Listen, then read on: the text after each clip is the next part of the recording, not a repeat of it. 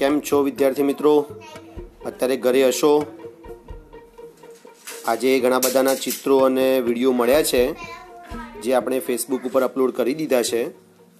હવે તમારા માટે એક નવી સ્પર્ધા અથવા તો માહિતી આપણે જોવાની છે. જેમાં આપણી સ્કૂલ જીઆઈપીએસ ડેમાઈ અને બાયડ ન્યૂટમ ન્યૂટન હોમ સ્કૂલ દ્વારા વર્તમાન જે પરિસ્થિતિ છે જેમાં કોરોના એટલે કે કોવિડ નાઇન્ટીનની જે ત્રાસદી સમગ્ર વિશ્વમાં ચાલી રહી છે, એ ત્રાસદીના તમારે અનુભવો લખવાના છે ઘરે બેઠા. મેં તમને ગઈકાલે ફેસબુક લાઈવમાં કીધું હતું કે રોજ તમે કંઈક ચાર લાઈન, દસ લાઈન, ચાલીસ લાઈન તમારા અનુભવ લખો આગામી વીસેક દિવસ સુધી. ત્યારબાદ આપણે આ અનુભવોને સંકલન કરી અને પછી એક બુક છાપવાની છે. તમને લેખક થવાનો એક ચાન્સ આપ, આપ- આપીએ છીએ. એક સરસ મજાની નાનકડી બુક આપણે છાપીશું, જેમાં તમારો ફોટો હશે, તમારું નામ હશે અને તમારા અનુભવો એ બુકમાં છપાશે. આ પ્રોસેસ કરવાથી તમારી વૈચારિક ક્ષમતા અને લેખન ક્ષમતા ખૂબ જ વિકસશે. વાલી મિત્રો, બાળકોને ઘરે બેઠા પ્રોત્સાહન આપજો અને રોજ કંઈક ને કંઈક લખાવજો.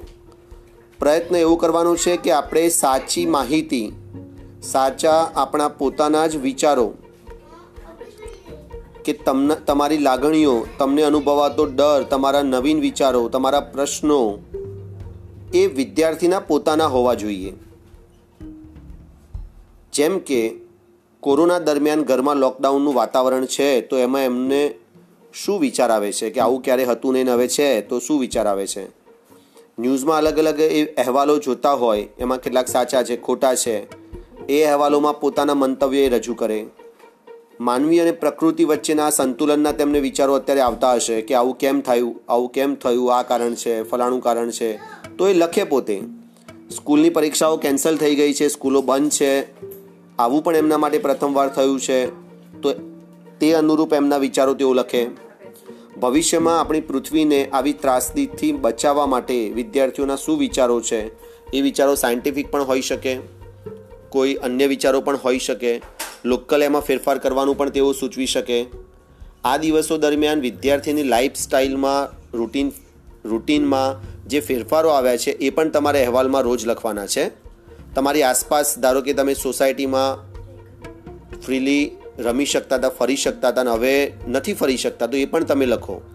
તમારા ઘરે પહેલાં કેટલા વ્યક્તિઓ આવતા હતા અને હવે નથી આવતા? ફોનમાં વાત કરતી વખતે એ શું પ્રિકોશન રાખે છે? આ બધું તમારે લખવાનું છે. સાથે સાથે તમે ઘરે રહીને કોઈ સર્જનાત્મક પ્રવૃત્તિ કરી હોય, નવું કંઈક શીખ્યા હોય, એ પણ તમારે લખવાનું છે.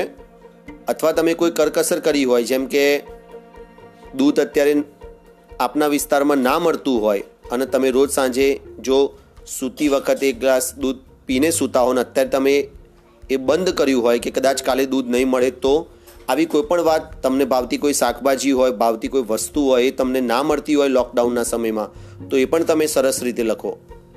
સાથે સાથે સમાજમાં એવા પોઝિટિવ બાબતો પણ તમારા ધ્યાનમાં આવશે ન્યૂઝ દ્વારા ન્યૂઝ પેપર દ્વારા, તમારા ઘરના વડીલોના મોઢેથી તમને સાંભળવા મળશે. એવી રીતે નેગેટિવ બાબતો બી સાંભળવા મળશે કે આવું છે તોય પેલા દુકાનવાળાએ એનું બ્લેક કર્યું કે ડબલ પૈસા લીધા કે કોઈ સમાજસેવીએ પોતાના ઘરના પૈસેથી એ વસ્તુ પ્રોવાઈડ કરી. આવી બાબતો બી તમે લોકલ જાણી અને લખો. સાથે સાથે અફવાઓ અત્યારે બહુ જ ફરે છે. તમને કઈ અફવા મળી? એવી કઈ વાત મળી કે જે તમે એ જે તે ટાઈમે સાચી માની હોય ને પછી તે ખોટી નીકળી એ પણ તમે લખો. જોડે જોડે તમે ઘરના આ વર્તમાન સમય દરમિયાનના કેટલાક ફોટા મોબાઈલમાં પાડી રાખો. જેમ કે સાથે જમવા બેઠા હોય હોમવર્ક તમે કર્યું હોય, તમે ન્યૂઝ જોતા હોય ભેગા થઈને, અથવા તો કોઈ પણ ફોટા કે જે તમને લાગે કે આ સાચવવા જેવા છે, એ ફોટા પણ સાચવી રાખો.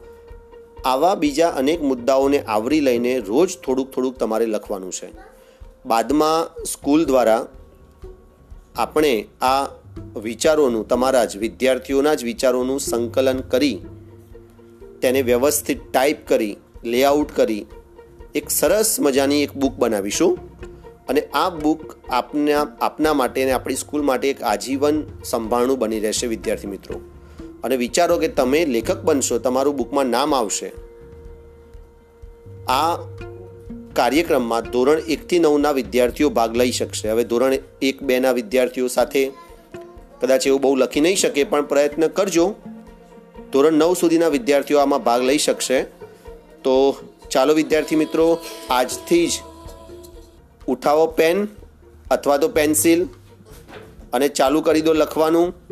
પછી એવી કોઈ મીઠી ફરિયાદ ના કરતા કે મારું બુકમાં નામ ના આવ્યું.